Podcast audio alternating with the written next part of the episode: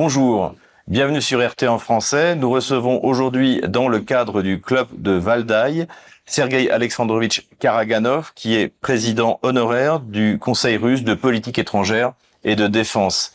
Sergei Alexandrovitch, bonjour. Bonjour. Merci d'avoir accepté de vous entretenir avec nous. Avec plaisir. Pour commencer, nous aimerions savoir ce qu'est le Conseil de politique étrangère et de défense que vous représentez. Le Conseil de politique étrangère et de défense a été créé en 1991 et enregistré au tout début de 1992. C'est une organisation de membres, de représentants de l'élite, de la défense, de la diplomatie, des affaires, du journalisme. C'est la plus ancienne organisation publique de Russie. Elle regroupe à titre personnel des experts qui travaillent à la politique étrangère et à la défense de la Russie. En outre, un très large éventail de personnalités et d'opinions sont représentés dans l'organisation. Nous avons souvent des débats. À certaines périodes de l'histoire russe, nous avons eu une influence assez significative sur la politique. Aujourd'hui, nous essayons d'aider la société et l'État à élaborer une stratégie de politique étrangère et de défense. Et pas seulement en politique étrangère, mais aussi une stratégie de politique intérieure qui soit liée à la politique étrangère et à la défense. Le Conseil compte actuellement près de 230 membres. Nous avons une règle. Les membres ne peuvent pas se critiquer ouvertement. Et vous travaillez depuis longtemps avec le club de discussion Valdaï Nous existons depuis 1991 et depuis 1992, nous sommes officiellement enregistrés. Au début, nous étions quatre, puis au début de 1992, nous étions 15, puis 25, et à présent, nous sommes environ 230. Ce n'est pas la première fois que vous venez au Forum Valdaï. Je suis l'un des fondateurs du Club Valdaï. Le Conseil de politique extérieure et de défense est l'une des organisations fondatrices du Club Valdaï. En juin 2023, vous avez publié un article qui a été beaucoup commenté en Russie et en Occident. Dans cet article, vous expliquez que l'Occident veut anéantir la Russie et utilise le régime de Kiev à cette fin. Pourquoi le pensez-vous? D'abord parce que personne ne s'en cache vraiment. Nous savons très bien que nos collègues, américains en particulier, en parlent et écrivent à ce sujet. Cela n'est pas remis en question. Ils jouent franc jeu. Infliger une défaite stratégique à la Russie, c'est la politique officielle des États-Unis. Partagée en grande partie par leurs, je m'excuse de ce mot désagréable, vassaux en Europe qui les ont rejoints. Cependant, cette politique me semble étonnamment irresponsable, car du point de vue des conceptions traditionnelles de la sécurité,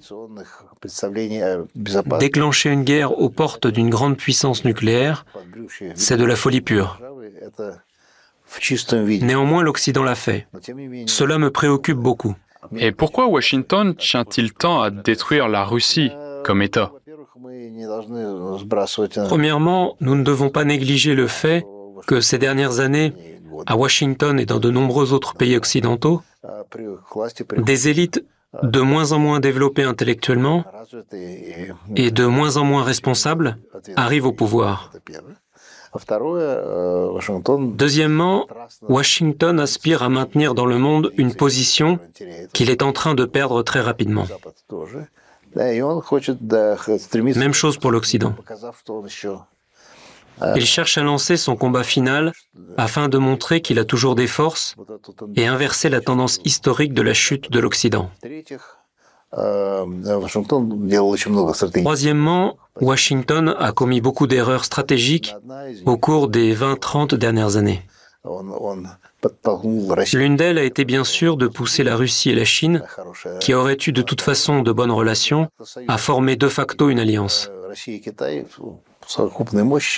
Aujourd'hui, la puissance conjointe russo-chinoise est déjà supérieure à celle de l'Amérique. Donc Washington espère, ayant éliminé la Russie, affaiblir la Chine, son principal rival. Et bien sûr, c'est une idée complètement folle. Sous la présidence de Trump, et même un peu avant, on nous a d'abord proposé d'abandonner la Chine et de conclure un accord avec l'Amérique. Cela nous a fait rire parce que nous avions déjà vu à quoi ressemblait l'Amérique, dans quelle direction elle avançait et à quel point elle était un partenaire fiable. De plus, nous ne trahissons pas nos amis. Maintenant, ils essaient de nous éliminer pour ensuite s'abattre sur la Chine. Bien sûr, cette stratégie est également folle. Cependant, la chose qui me préoccupe le plus est qu'aujourd'hui, cette stratégie peut provoquer une vraie grande guerre en Europe, et elle est déjà en cours, et dans le monde. Vous parlez de l'élite occidentale contemporaine. Quand je lisais votre article, j'ai eu l'impression que vous vouliez rappeler à cette jeune élite que la guerre existe, qu'il y a des armes nucléaires, comme si c'était une question de génération, parce que les nouvelles générations de l'élite ont oublié ce qu'est la guerre, qu'il y a eu Hiroshima, Nagasaki et la crise de Cuba. Oui, j'appelle cela le parasitisme stratégique. Le résultat de 70 ans de paix relative en Occident est l'avènement au pouvoir d'élites non seulement peu instruites, c'est leur affaire, mais aussi plus généralement ayant oublié ce qu'est la guerre et ce qu'est la paix. La guerre et la paix. C'est du parasitisme stratégique. Dans cette situation, ils déclenchent une guerre aux portes d'une grande puissance nucléaire. On ne sait pas ce qu'ils espèrent. Mais l'essentiel est qu'avec une telle mentalité, l'Occident et ses élites actuelles sont dangereux pour le monde entier, car il devient complètement irresponsable. L'une des tâches, notamment de la Russie, est de ramener à la raison les gens qui l'ont perdu. Vous avez également suggéré que si la Russie utilise des armes nucléaires contre Varsovie, par exemple, contre la Pologne, les États-Unis ne répondront pas, car ils ne veulent pas mourir non plus. Ne pensez-vous pas que ce soit un gros risque?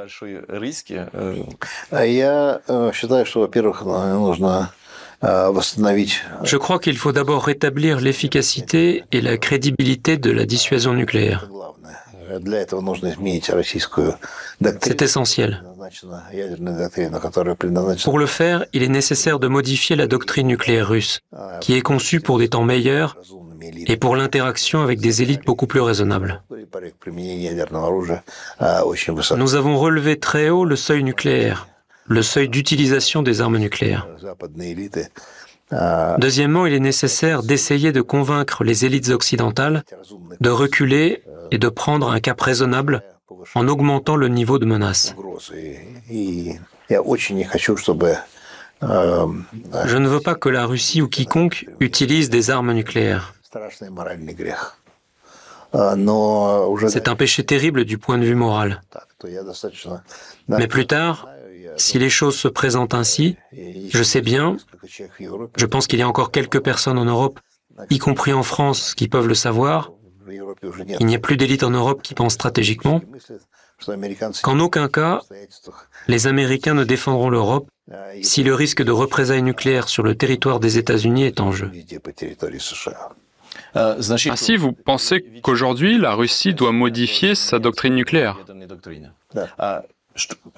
et quelle est cette doctrine actuellement Que voudriez-vous ajouter ou supprimer Aujourd'hui, la doctrine prévoit l'utilisation d'armes nucléaires, soit en réponse à l'utilisation d'armes nucléaires contre notre territoire, c'est un scénario hautement improbable, soit il y a une formule vague, lorsque la survie de l'État est en danger. Cette doctrine semble bonne, mais elle a ouvert elle ressemble à la doctrine française.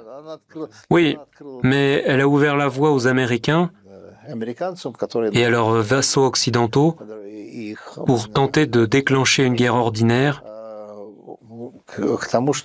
gigantesque aux portes de la Russie.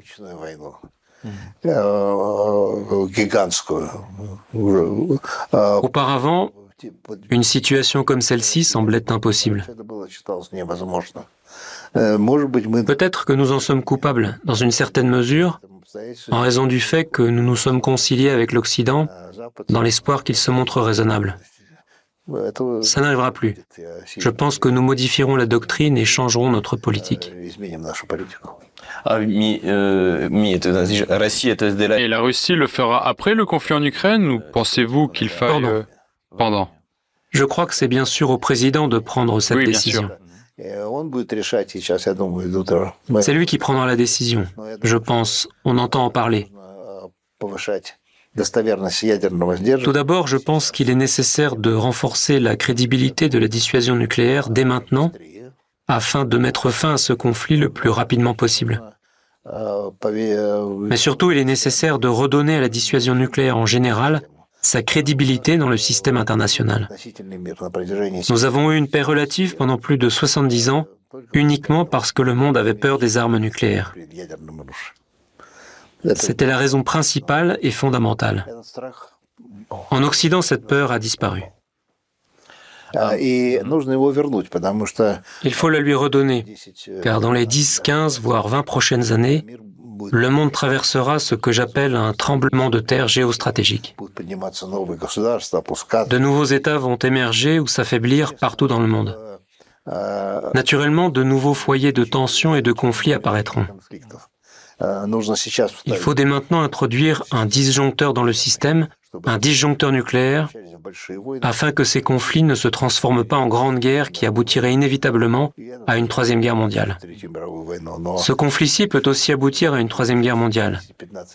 Dorénavant, nous allons vivre pendant 10, 15, 20 ans dans une situation d'avant-guerre. Il est nécessaire dès maintenant, ayant rétabli la crédibilité de la dissuasion nucléaire, ce qui signifie la crédibilité de la possibilité d'utiliser des armes nucléaires, de rétablir la peur de cet enfer, de faire comprendre aux élites du monde entier, principalement en Occident, que dans le monde d'aujourd'hui, il est impossible de résoudre les problèmes par des moyens militaires. Et faites-vous une différence entre une utilisation tactique et une utilisation stratégique des armes nucléaires?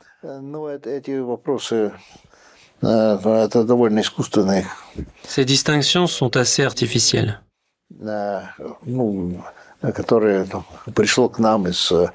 C'est une distinction que nous avons héritée de l'ère de la guerre froide. Les armes nucléaires tactiques, ce sont des armes de champ de bataille qui peuvent être utilisées pendant les hostilités. Il existe aussi des armes opérationnelles tactiques et stratégiques. La ligne qui les différencie est très ténue. En outre, cette ligne s'efface grâce à l'apparition d'armes classiques ayant un caractère stratégique de facto. La stabilité stratégique est sapée de tous les côtés. Par conséquent, la Grande Guerre a un coût prohibitif. Des conflits quelconques sont inévitables. De plus, la menace de Grande Guerre augmente chaque année car de nouvelles technologies apparaissent, par exemple les drones. Des milliers de drones peuvent attaquer n'importe quel pays, depuis n'importe quelle direction, et anéantir la vie normale. Il suffit de mettre fin à tout mouvement dans ce pays et de mettre un frein aux actions violentes. Sinon, nous sommes condamnés. Je crois que c'est la tâche historique de la Russie. Non seulement de mettre fin à la guerre, la gagner et rejeter l'Occident en arrière, mais aussi insérer un disjoncteur dans le système mondial pour exclure les grandes guerres.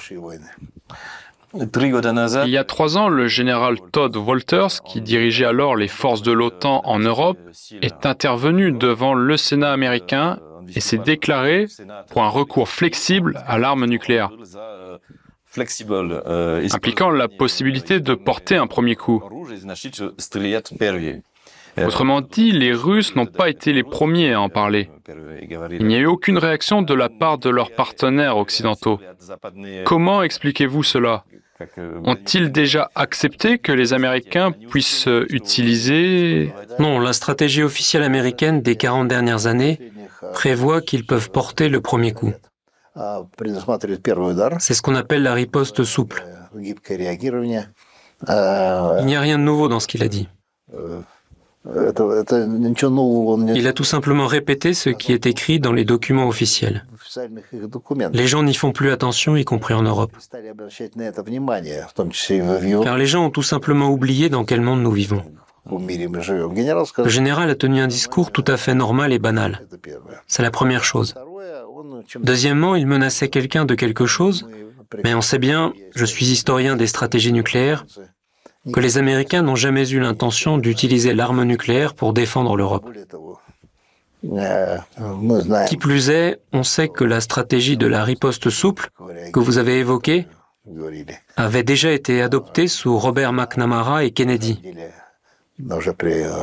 Mais elle sous-entendait pratiquement le refus d'utiliser l'arme nucléaire. Et quand on envisageait d'utiliser des armes nucléaires, il y a eu des manœuvres en ce sens.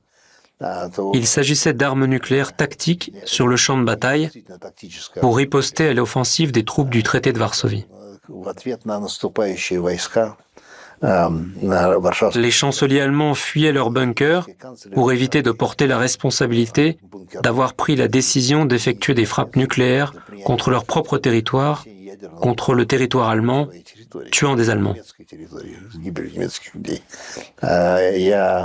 Je suis plus que convaincu que les Américains n'ont jamais envisagé d'attaquer ni l'URSS ni la Russie avec des armes nucléaires, parce qu'ils comprenaient qu'une riposte sur leur territoire serait inévitable. Leur stratégie du premier coup n'était qu'un bluff auquel les Européens préféraient croire. Et tout de même, le général de Gaulle, de même que de nombreux autres Français, n'y croyaient pas. Oui, c'est pour ça que nous avons acquis les nôtres. Effectivement, ils n'y croyaient pas. Mais après, les gens avides d'argent et réticents à penser à l'avenir se sont forcés à y croire. C'était du bluff, un mensonge. Cela étant dit, il faut avouer qu'utiliser l'arme nucléaire signifie franchir une barrière morale effroyable. On ne sait pas, c'est la voie de l'enfer. Et il n'est pas souhaitable d'ouvrir ce chemin vers l'enfer.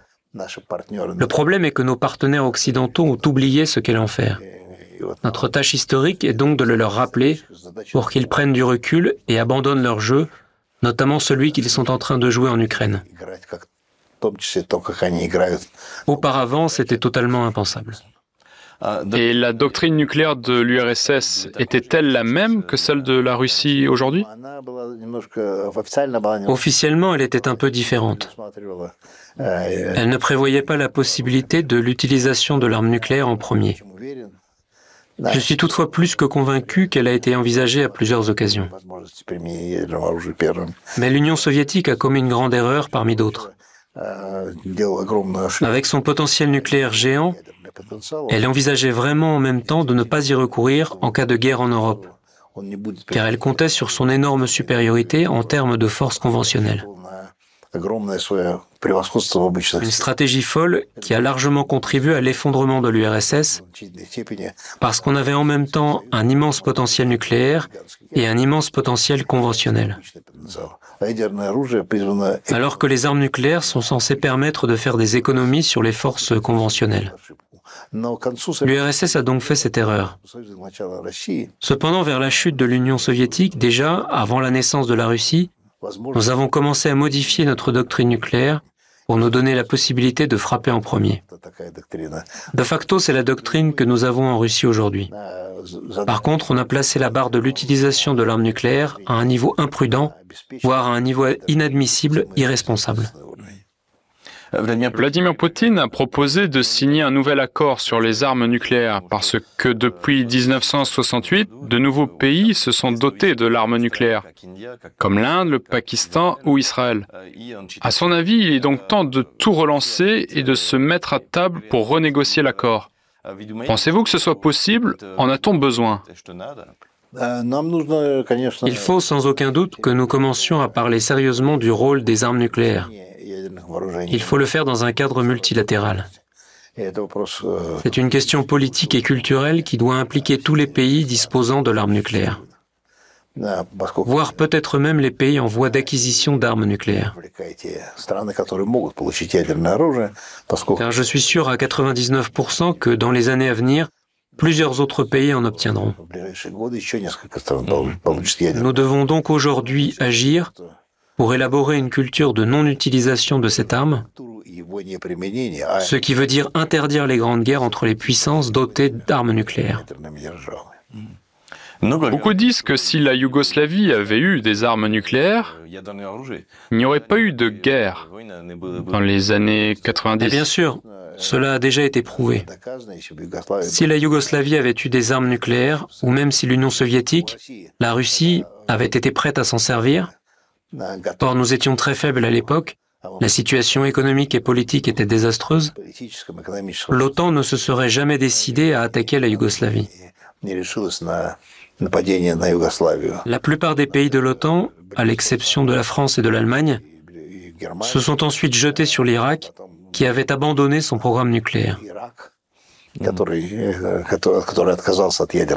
Puis l'ensemble de l'OTAN s'est jeté sur la Libye, qui avait elle aussi abandonné son programme nucléaire. Mais ils n'ont rien fait à la Corée du Nord. Naturellement, ils n'ont rien fait à la Corée du Nord. Je ne crois pas que ce soit un monde idéal, un monde avec une grande quantité de puissance nucléaire. Mais notre devoir est d'aspirer à un monde sans violence massive.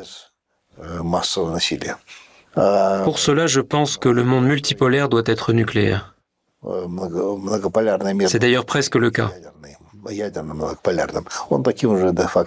Mais je pense que plusieurs autres pays vont se doter de l'arme nucléaire. Vous pensez que l'arme nucléaire est un facteur de stabilisation de paix, paradoxalement? L'arme nucléaire remplit plusieurs fonctions, dont une à laquelle on ne pense pas souvent. Sa fonction principale est de prévenir une attaque contre son territoire. Mais il y en a d'autres, telles que la prévention des grandes guerres. Ah oui. Ou encore une autre, empêcher la course aux armements conventionnels. Car cela n'a aucun sens d'accroître son stock d'armes s'il va y avoir une riposte nucléaire. La fonction la plus importante de l'arme nucléaire, qui ne fonctionne pas bien aujourd'hui, est de civiliser les élites. Les puissances nucléaires, conscientes de la responsabilité qu'incombe la possession d'armes nucléaires, comme c'était le cas lors de la guerre froide, nettoyaient le rang des politiciens irresponsables. On l'a vu aux États-Unis, on l'a vu en URSS. Mais aujourd'hui, on constate que cette fonction ne marche plus. On voit de vrais fous à la tête des États-Unis. Des personnes absolument bizarres à la tête du Royaume-Uni, qui est aussi une puissance nucléaire. Je ne veux pas critiquer la France, car des auditeurs français nous écoutent peut-être, mais en France aussi, certaines déclarations commencent à m'étonner. Le président Zelensky a dit que l'Ukraine devait regagner son arme nucléaire qu'elle avait rendue dans les années 1990. À l'époque, Dieu merci, les armes nucléaires ont été rendues à la Russie avec l'aide des Américains, par l'Ukraine ainsi que par d'autres anciennes républiques soviétiques. Et c'est très bien que cela ait été fait, car nous voyons que l'Ukraine est un État raté, et cela aurait été catastrophique que l'arme nucléaire se retrouve aux mains d'un État comme celui-là. C'est ce qu'on appelle le phénomène du singe avec une grenade. Mais il est évident que l'Ukraine n'aura jamais d'armes nucléaires. Tout comme l'Allemagne n'obtiendra jamais, je pense, d'armes nucléaires, vu qu'elle est entachée d'agressions monstrueuses. Certains pays n'en ont pas le droit moral, d'autres l'ont. On voit aujourd'hui des armes nucléaires russes en Biélorussie. Quel en est l'objectif? Se défendre contre l'expansionnisme polonais? Ou autre C'est un nouveau pas dans l'escalade. Pour que notre menace d'employer l'arme nucléaire en dernier recours soit crédible. Pour forcer l'Occident à se raviser et à comprendre qu'il joue avec le feu, que sa politique est depuis bien longtemps en zone rouge. Il y aura d'autres mesures en ce sens. Il serait souhaitable que l'Occident se ravise avant que le moment terrible n'arrive pour lui. Votre idée de modifier la doctrine nucléaire, quelle réaction suscite-t-elle au Kremlin? Je ne peux pas en parler malheureusement, mais je me doute fortement que la majorité des élites au pouvoir me soutiennent. Bien sûr qu'il y a énormément de gens auxquels la seule idée de l'arme nucléaire fait peur.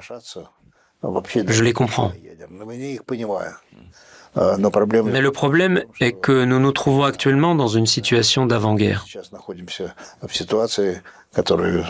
On est en train de glisser vers une troisième guerre mondiale qui sera nucléaire et qui est capable de mettre fin à l'histoire de l'humanité. C'est pour cela qu'il faut rétablir la crédibilité de la dissuasion nucléaire pour empêcher ce glissement. C'est un choix qui n'est pas facile. Je me rends compte que pour une personne normale, il est difficile, voire impossible d'y penser. Malheureusement ou heureusement, je me considère comme une personne ayant le devoir professionnel et moral d'y réfléchir. Merci Sergei Alexandrovitch. Merci beaucoup. Et merci à vous de nous avoir suivis. Je vous donne rendez-vous à bientôt pour une prochaine émission sur RT en français.